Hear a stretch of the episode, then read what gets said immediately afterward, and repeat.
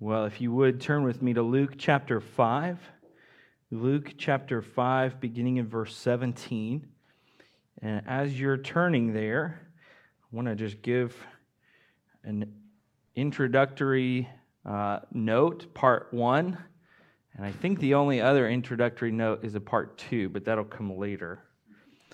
But as you're finding Luke chapter 5, verse 17, uh, this starts where you may be surprised. You're like, wait a second, pastor's back.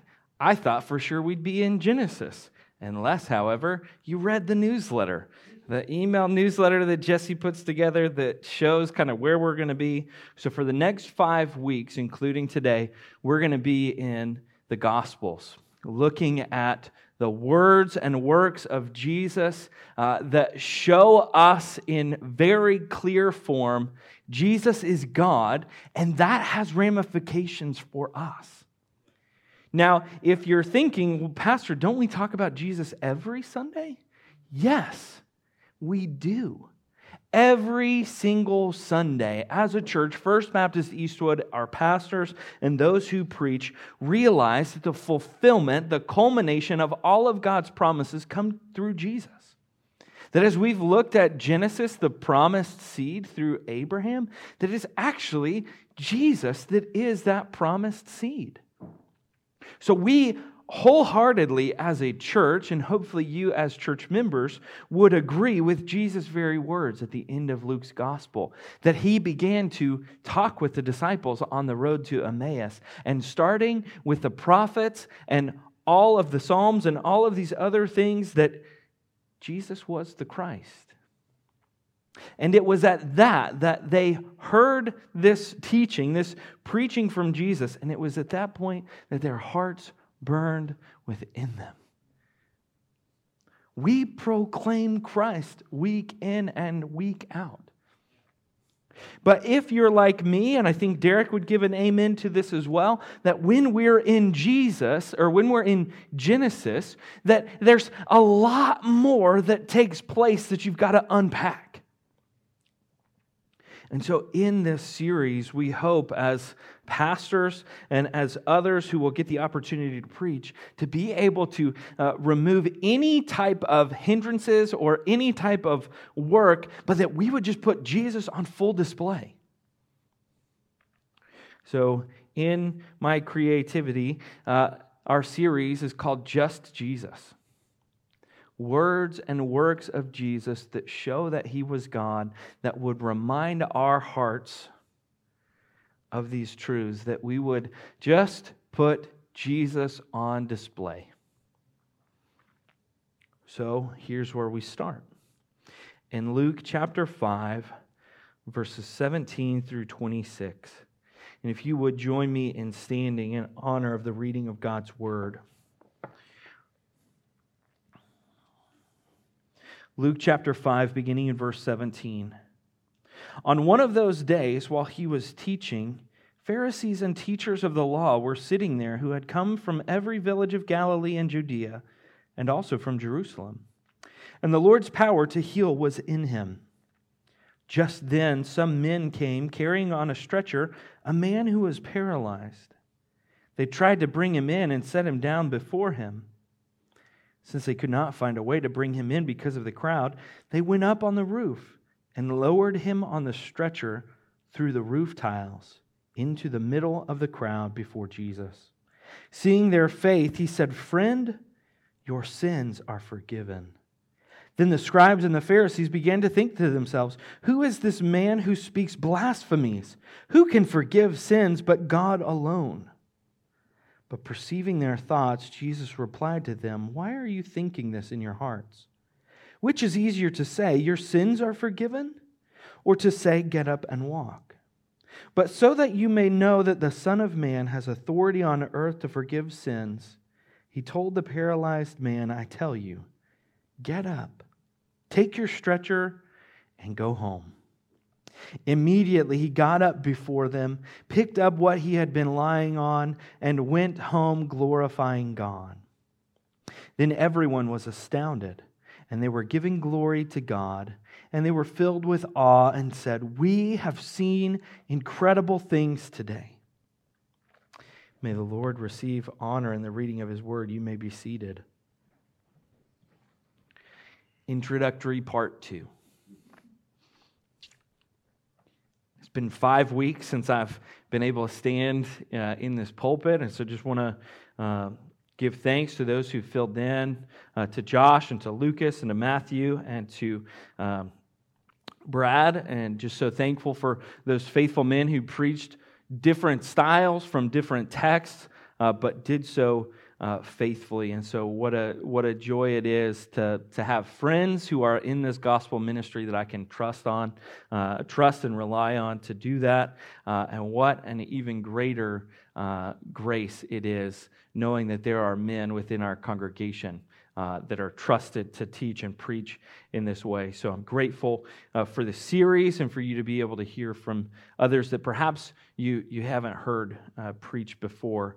Um, and so I'm looking forward to this time. It was, uh, just to be honest, it was a great time uh, for us to be away that first weekend. We got to experience church in a totally different setting uh, than we are used to. It was an all uh, black church uh, with a faithful pastor that he and his wife have just become uh, dear friends to us. And so we got to uh, attend worship with them in mid May. And I've got to tell you, I, I think there is a, a sense in which uh, there is something to be loved in that. I cannot tell you the last time that I was in a congregation with so much joy in Jesus as uh, this church there at Clinton Baptist Church in Clinton, Maryland. And I can't tell you uh, the last time that I've been at a church that uh, is as loud as Clinton Baptist Church there in Clinton, Maryland. And those things are, uh, in some senses, abnormal for us.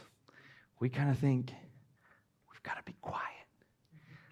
Even just a minute ago, I took Catherine back as she's mooing under the pew, saying, Baby, Derek is praying. You cannot moo during the prayer. You've got to be quiet. You've got to be reverent. But there was a sense of just this joy that overflowed uh, from this congregation that I think we should seek to mirror.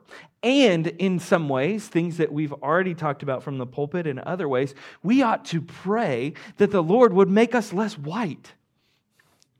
Now, before the, the cancel culture comes out and gets me, here's what I mean. We should pray that our congregation would not be as white as it is. That may not make it any better. We should pray that the Lord would bring African American uh, brothers and sisters, that He would bring uh, Asian American brothers and sisters, that He would bring uh, Middle Eastern brothers and sisters to our church because they're all here in our community. So I hope you join me in that prayer because it was such uh, a refreshing time for us to just be able to see the joy uh, that they had. And so I hope that that's something that we will uh, embody and just be able to be so thankful as we go throughout our, our days, go throughout our weeks, throughout our lives, that we would just be so joyful of the work that Jesus has done in us. Maybe, maybe that's reflecting on what was I before I came to know Christ? what was my conduct like and what was the road uh, that I was walking down? Okay, let's explore that just a little bit. And in light of that, be able to see what has Christ done for me? In plucking me off of that road, transforming me, and placing me on a different road. Brothers and sisters and friends, if, if we take time to look and think about that, there ought to be no other thoughts in our minds other than joy. That a faithful and great God, that His, just as we read in our uh, call to worship, that His steadfast love is better than life. So I pray that as we open up His word this morning, that those things would be true of us and that perhaps if we're, uh, maybe we're even sitting there and we're like, I don't know, that seems really weird. I'd rather just be quiet. I'm joyful, but in my own way. Maybe our prayer should be for those, and sometimes that's me, I'd rather just be quiet.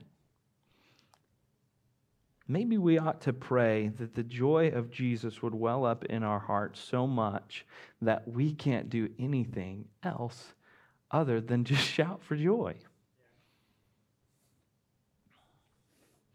So, those are my prayers as we continue in this work here at Eastwood, that we would be continually reminded with the joy of Jesus and that He would bring to this church a congregation that looks, talks, thinks more like the kingdom of heaven. Because the kingdom of heaven is not just white folks but it's every tribe, tongue, people, and nation. So let us pray to that end. And I'm grateful that those sentiments are not just from me, but I'm seeing heads nodded. I've heard prayers come forth of similar things. So let's pray for these things. As we're at the farmer's market, as we're doing these different things, uh, that the Lord would bring to us a multicultural, multi ethnic, multi generational church, just like we see in Titus 2. Introductory part 2 concluded. So, Luke chapter 5, verses 17 through 26 show us this narrative of how Jesus heals a paralytic. If we've gone through Sunday school and we've seen these different things, we've probably heard this story before, right? It's kind of hard to get past the reality that, yeah, these homies just dropped their boy in the middle of the house. Well, how'd they do it? They cut the roof. They cut the roof. And there was a commentary that, as I was reading, kind of made light of it and said, in that day, had it been tiles or thatch, it could have been easily removed to create a hole. Okay.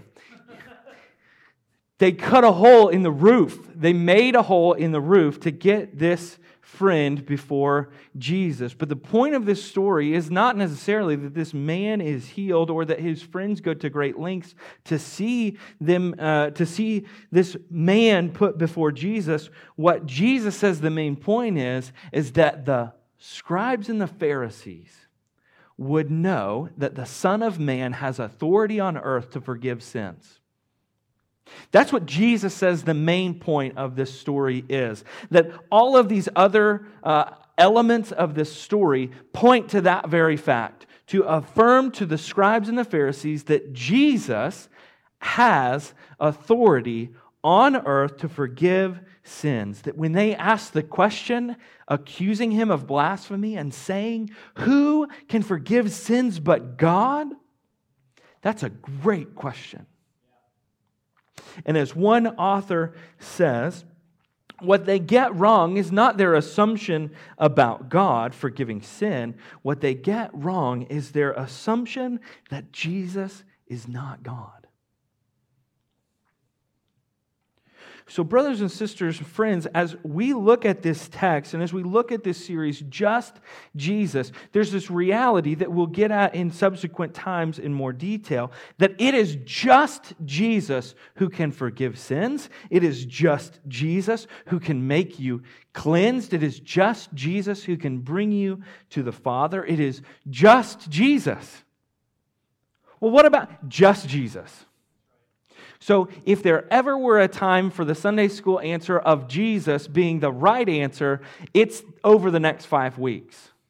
So, if I ask a question and you say Jesus, you're automatically going to get some type of gold star. Because the reminder is that Jesus is the only way, that Jesus is God. I'll never forget, some of you have heard this story before. The very first time that I preached outside of my own local church here in Louisville, uh, I don't even know how long ago it would have been, probably five, six years at this point. And uh, just so you know, I'm, I'm wearing my Southern Seminary shirt because I feel like that will absolve me of the next couple of seconds. But Southern Seminary, over the last hundred years since its inception has, has done or taught things that are not super popular, either by the culture or even throughout uh, Baptist life. So, as I sit down in Sunday school before preaching from James about favoritism. This older gentleman comes and sits down next to me, and he just looks at me and he says, So, you're from Southern, huh? Yes, sir, I am. He's like, I don't think I believe everything that they teach there. And remember, there are 6,500 students, both on campus and online at the time. There are 100 plus faculty members, a lot of things being taught in different ways. That, so I just responded and said, Hey, me too.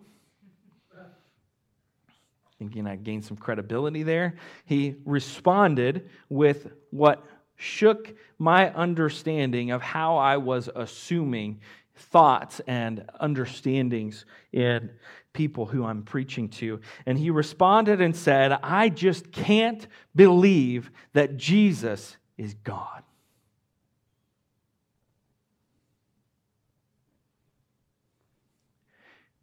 Friends, if you're questioning if Jesus is God, you're not a Christian. And we need to talk. Friends, if you're online and you are questioning if Jesus is God, you're not a Christian, and let me tell you about Jesus. That is one of, if not the most central realities of Christian doctrine that Jesus is God, the second person of the Trinity. It is a uh, pivotal doctrine that if you don't get that sorted out, you can't really go anywhere else. You shouldn't go to the Lord's Supper and baptism before you figure out who Jesus is. You can't go to the church until you realize who Jesus is. So, in this text, we see these Pharisees and teachers of the law trying to figure out who is this Jesus. And for quick context, Luke in chapter 2, we've read this story time and time again of Jesus' birth. There, uh, we'll probably do it again as Advent comes around once more. But Luke is beginning to give this reminder of who this Jesus is. And then Jesus himself in chapter 4 kind of unveils the curtain even more. chapter 4, verse 16. He came to Nazareth where he had been brought up. As usual, he entered the synagogue on the Sabbath day and stood up to read. The scroll of the prophet Isaiah was given to him, and unrolling the scroll, he found the place where it was written The Spirit of the Lord is on me, because he has anointed me to preach good news to the poor. He has sent me to proclaim release to the captives and recovery of sight to the blind, to set free the oppressed, to proclaim the year of the Lord's favor. Verse 20, he then rolled up the scroll, gave it back to the attendant, and sat down. And the eyes of everyone in the synagogue were fixed on him. Verse 21, he began by saying to them, Today, as you listen to this scripture, or today as you listen, this scripture has been fulfilled. If somebody gets up into a pulpit, if somebody gets onto a YouTube channel, if someone gets onto your social media feed and starts to say some of these things, get them off of those things. Cancel them on YouTube, unfollow them on Facebook or Twitter or whatever those social media channels are. They are a liar, but of Jesus, when he puts down the scroll and says, Today, in your hearing, this prophecy has been fulfilled. Jesus is taking on himself the authority that only God can take. And in that sense, he's not taking anything. That authority is his. Because it is the Father who anoints him with the Spirit.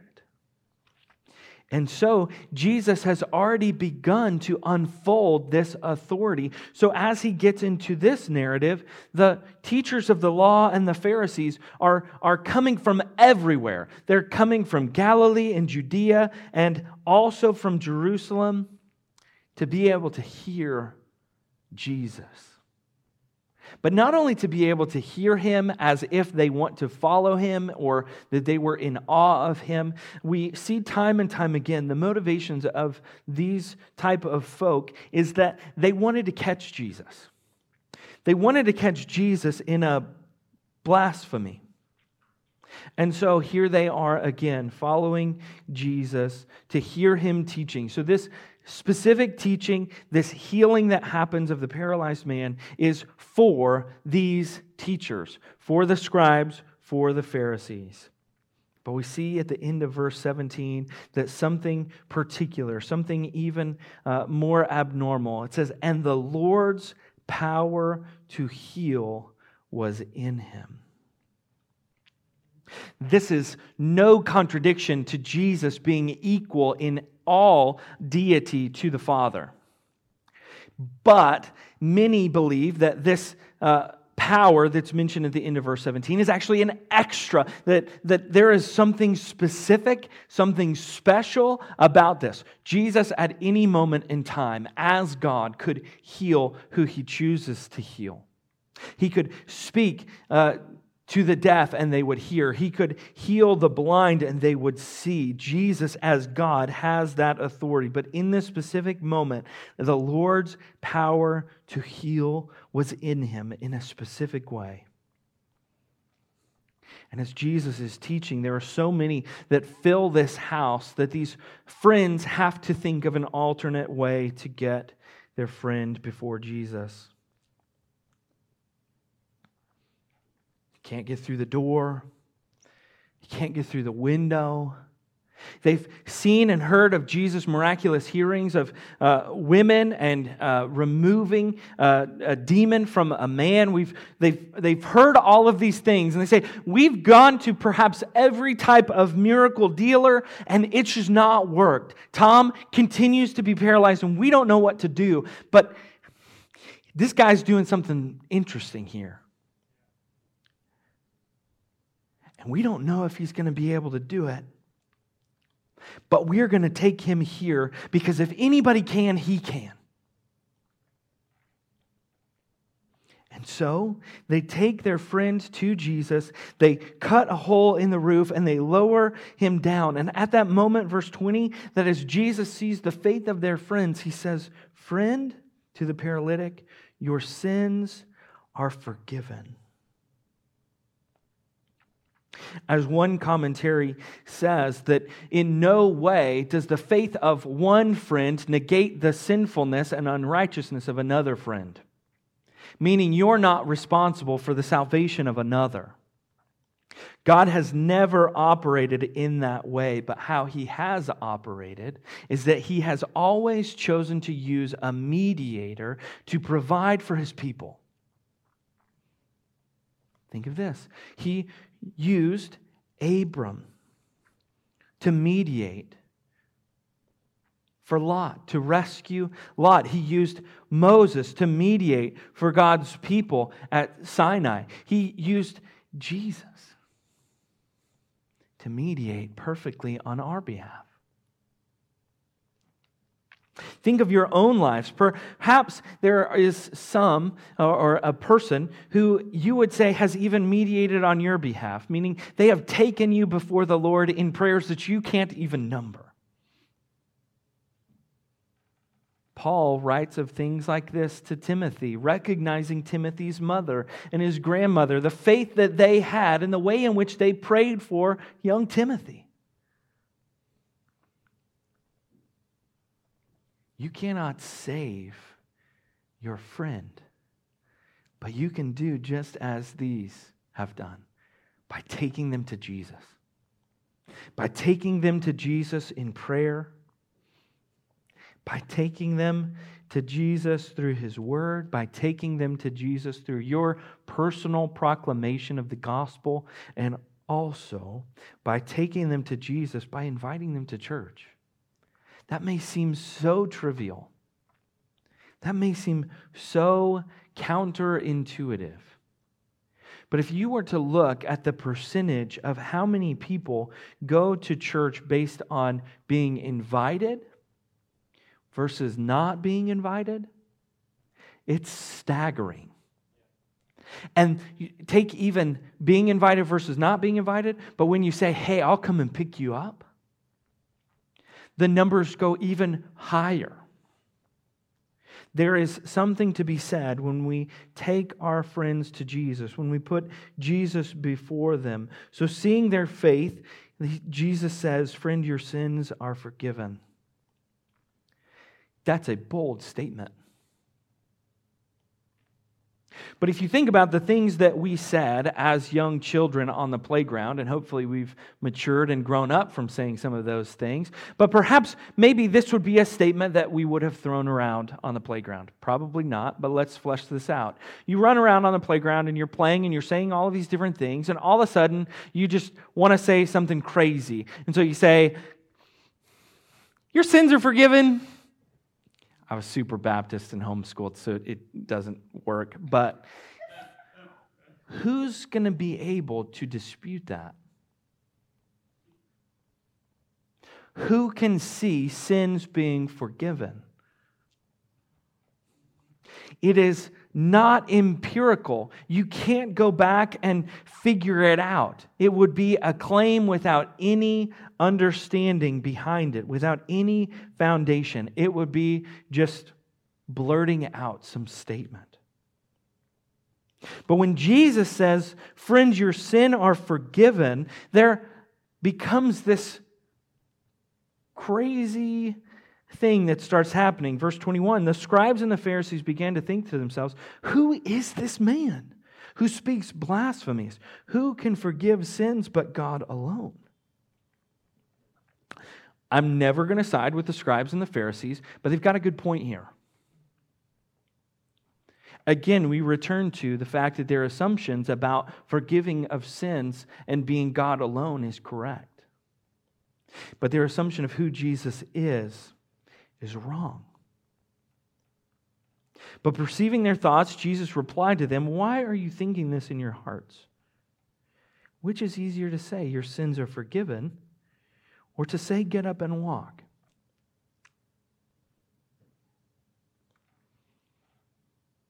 Well, which is it? One can be proved in an instant, and one you are left with debating forever. Until that person stands before the judgment seat of God, you won't see resolution to that. Now, let's go back to grade school, playground, recess time again. Your sins are forgiven. Not a big deal. No one can dispute it. They may call you a wacko. and should. But if you tell the person with a wounded hand or with a broken ankle, be healed. Take off your cast. You're going to immediately figure out if that person is truly a wacko. There is no debating time. It's, it's, uh, it's, uh, yeah, it's just not, not going to go well if you don't have that authority and that power, which we don't. We don't have the authority to forgive sins. We don't have the authority to speak prophetically into uh, the things that we didn't create. Who can do that? God alone. So when Derek and I and our deacons hear of physical ailments going on throughout members of our church, we don't go and proclaim some word that we're bringing to them. No, we, we beseech, we take them before God. We pray to God God, you made them. You know whatever neurons are not firing. You know what ligaments are ailing. You know their physical state more than anybody.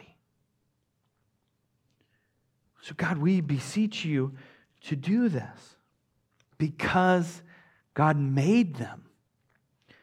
And it is because through God and His Word alone that He upholds all of His creation. So when Jesus asks these Pharisees and the teachers of the law, which is easier to say your sins are forgiven or to say get up and walk, the answer immediately is get up and walk. Can be empirically resolved in a moment. But here we get to the pivotal piece of this text. Verse 24, but so that you may know that the Son of Man has authority on earth to forgive sins. Jesus is giving the ground to all of the rest of the narrative. Everything hinges on this point the healing of the paralyzed man as a sign that Jesus has the authority to forgive sins. So he told the paralyzed man, I tell you, get up, take your stretcher and go home. Now, we don't know how brief or long that moment of conflict would have lasted. We don't know if seconds went by or if it seemed like one of those ESPN documentaries where everything just goes into slow mo and everyone's like, What did he just say? But we're told in verse 25 that the conflict is resolved and that when Jesus said, Get up and walk, take your mat and go home, immediately he got up before them, picked up what he had been lying on, and went home glorifying God.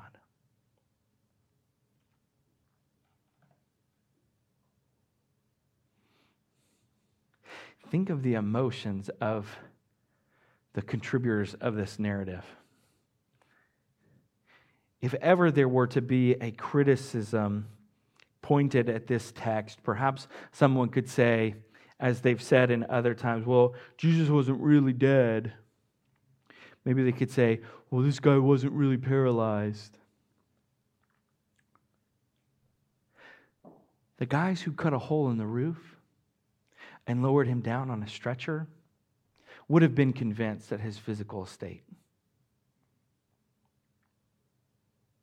That he was, in fact, paralyzed. And think about the resolution that comes. Physically, he gets up. He gets up, and this man goes home and he's glorifying God. The friends must be celebrating like crazy.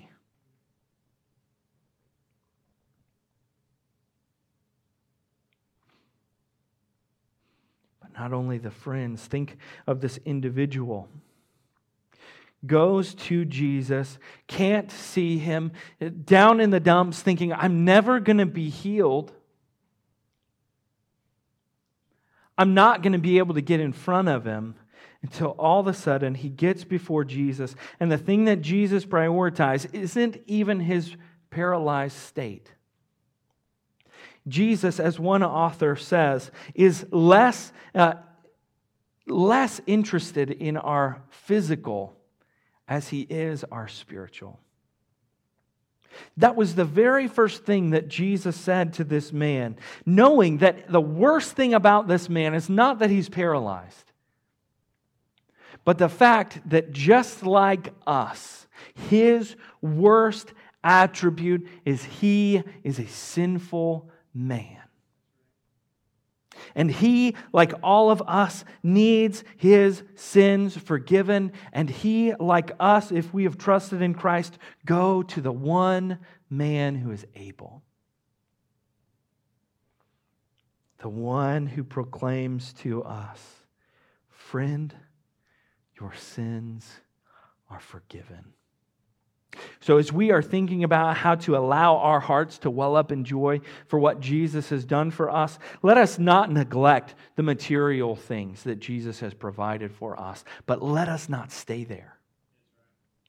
There are time and time again reminders of God's goodness and faithfulness to me that I just reflect.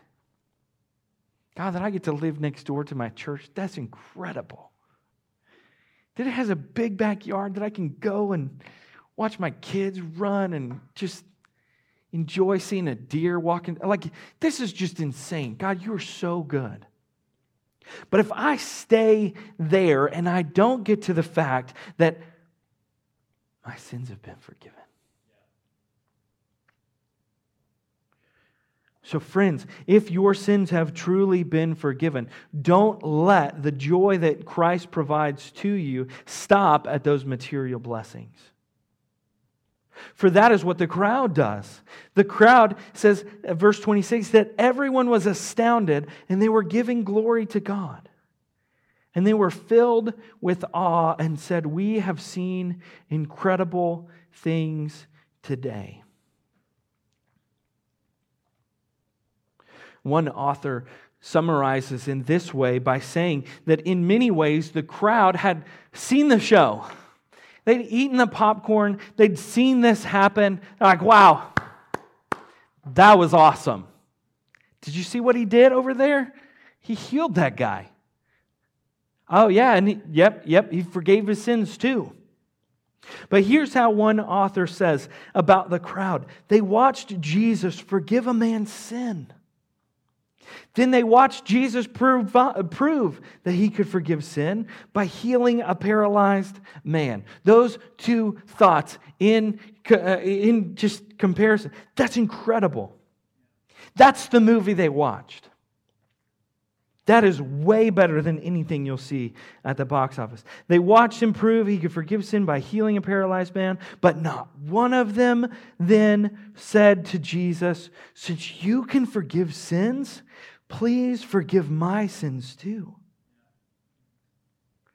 Speaking of the crowd, this author goes on to say they experienced general amazement and gave general praise to God, but they did not worship Jesus or seek forgiveness for their sin. That is both amazing and tragic. Having eyes they do not see, having ears they do not hear.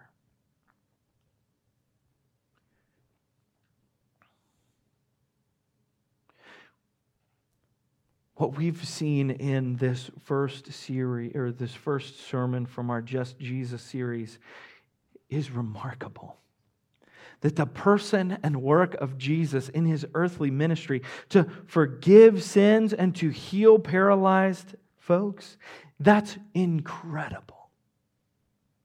But may we not walk out of here today thinking, wow, he healed a paralyzed person. Wow, he provided for him in this ultimate of way. No, he provided for him in forgiveness of sins.